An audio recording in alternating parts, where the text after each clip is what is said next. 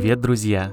Сегодня за сказкой мы отправляемся в край древних гор, красивых рек и озер, Республику Башкортостан.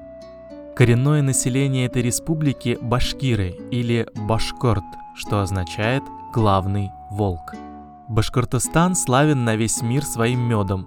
По количеству пчелиных семей и производству меда эта республика занимает первое место в России. В сказке ты услышишь слово «катык», Катык – это кисломолочный продукт, похожий на простоквашу или несладкий йогурт. Сегодняшняя сказка называется «Два ленивца». В давние времена жил старик, имел двух сыновей, а были те сыновья очень ленивыми. «Живите, как знаете», – рассердился однажды старик и прогнал их прочь. Пошли ленивцы, куда глаза глядят – Шли они, шли, преодолели расстояние длиною с иголку и прилегли отдохнуть под яблоней. «Яблоко спелое, упади мне в рот», — сказал младший брат. «Как ты не ленишься просить?» — удивился старший. Один прохожий, шедший на базар, нес с собой хлеб и котык. Проникся он к ним жалостью, дал немного хлеба и котыка. Два лентяя накрошили хлеб в котык, Высохший на солнце хлеб никак не делается мягче в котыке, а за водой сходить лень. Поставили братья друг другу условия. Кто первым заговорит, тот пойдет за водой. Мимо проходил пастух с собакой. Подошел, поздоровался, а ответа нет. «Вы что, язык проглотили?» – обиделся пастух.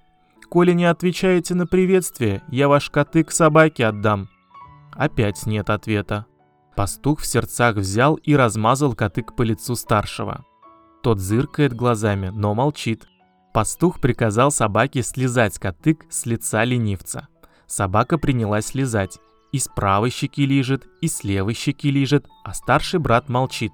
Крошка хлеба застряла у него в ноздре. Доставая ее оттуда, собака клыком поддела нос. Тут он не выдержал и закричал «Сгинь!». «Ага, ты первый заговорил», — возликовал младший брат. «Иди за водой». Понял пастух, в чем дело, поколотил братьев и ушел. А оба лентяя продолжают лежать. Пока они так лежали, мимо прошел еще один человек, неся на базар котык в большом горшке. Младший брат взялся помочь ему, надеясь подзаработать. Из сил выбился, лень одолевает, а несет. Сам размечтался. За работу мне дадут копейку. На эту копейку я куплю яйцо, подложу его под курицу соседа, цыпленок выведется. Он вырастет и сам начнет нести яйца, потом появятся у меня свои куры, обменяю их на уток и гусей, как разбогатею, построю большой дом. Пошлю сватов к царской дочери, он выдаст ее за меня, начнем мы жить. Я стану приказывать царской дочери, полей мне на руки, она же наверняка не умеет делать этого. Тогда я рассержусь и стукну ее. Но вдруг она пожалуется отцу. Разгневается царь, скажет мне «велю отрубить тебе голову».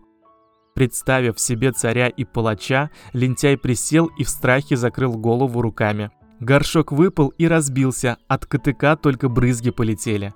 Хозяин, рассердясь, побил лентяя, а в назидание ему сказал. «Очень плохо быть ленивым, не ленись. Чтобы было уважение, трудись. Овладей наукой, ремеслом, у тебя тогда счастливой будет жизнь.